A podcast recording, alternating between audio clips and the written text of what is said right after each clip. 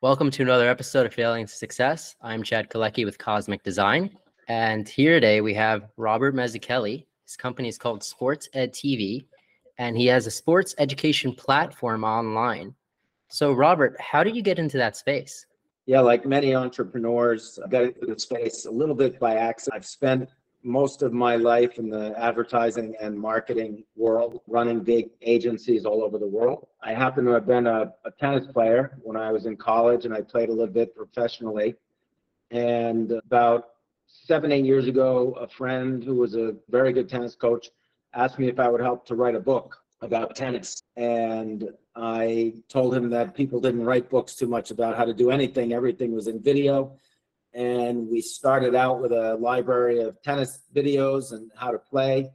And as I looked into the, the world of learning sports online, I found that there was no leading brand of sports education anywhere on the internet.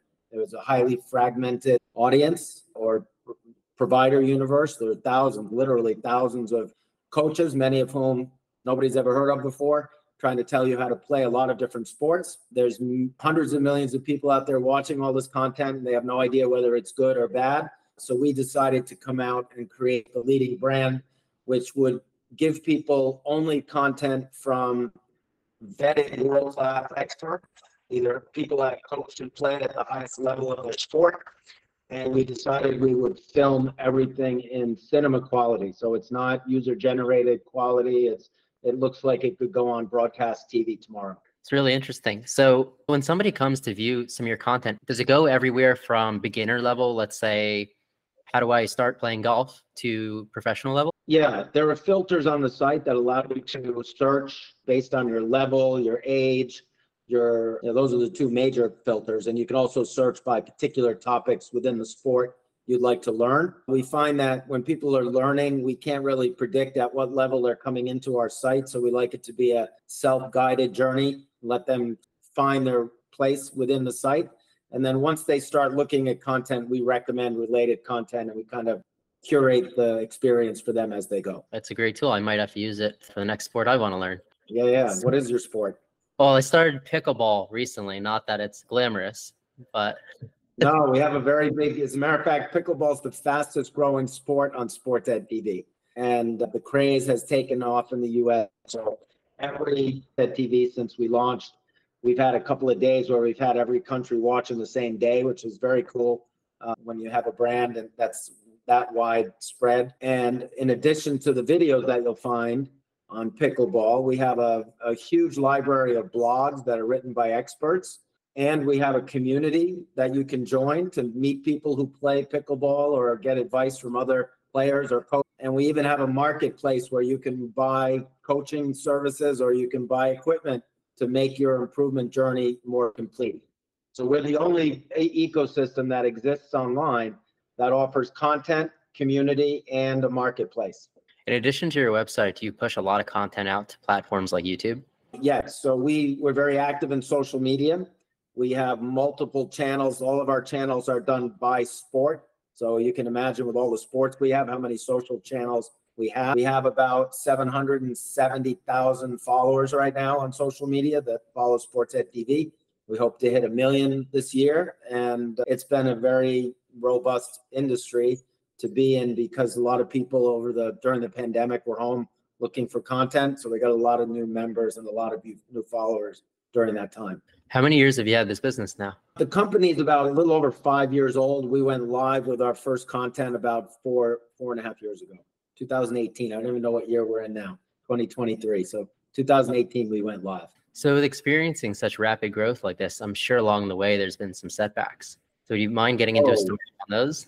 Yeah, every day is a setback. When you're starting, this is my fourth startup, by the way, over the past 30 years, 35 years. So you'd think it would get easier after having done it four times, but it never does because you're always facing new new market conditions and the, the businesses have all been quite different. The hardest part is always just survival. You have to find an audience that's willing to support you. You have to raise funding to make sure you can stay in business long enough to really get to success. And it's a recurring process. Every time you get to one plateau, and you're trying to grow to the next plateau, you get the whole series of problems all over again. They're just bigger in magnitude. But I, So- yeah, survival is the theme, though. Yeah. Yeah. So in these previous startups, could you tell us a couple, a little bit of what happened with each of them? Yeah, the first one was great. I was very young. I had just finished playing tennis professionally and I was 20, 24 years old. And I started a sports marketing company. That was way back before sports marketing was as well known as it is today. In six mm-hmm. years, we were able to sell, my partner and I were able to sell that company to one of the largest advertising holding companies in the world. So that was a big success. By 29, I had had a, a nice success on, under my belt. The second one was an entrepreneurship. So I was part of a big public company that wanted to create a very large company. It was a the company was called Cordiant Communications, which was a another advertising holding company.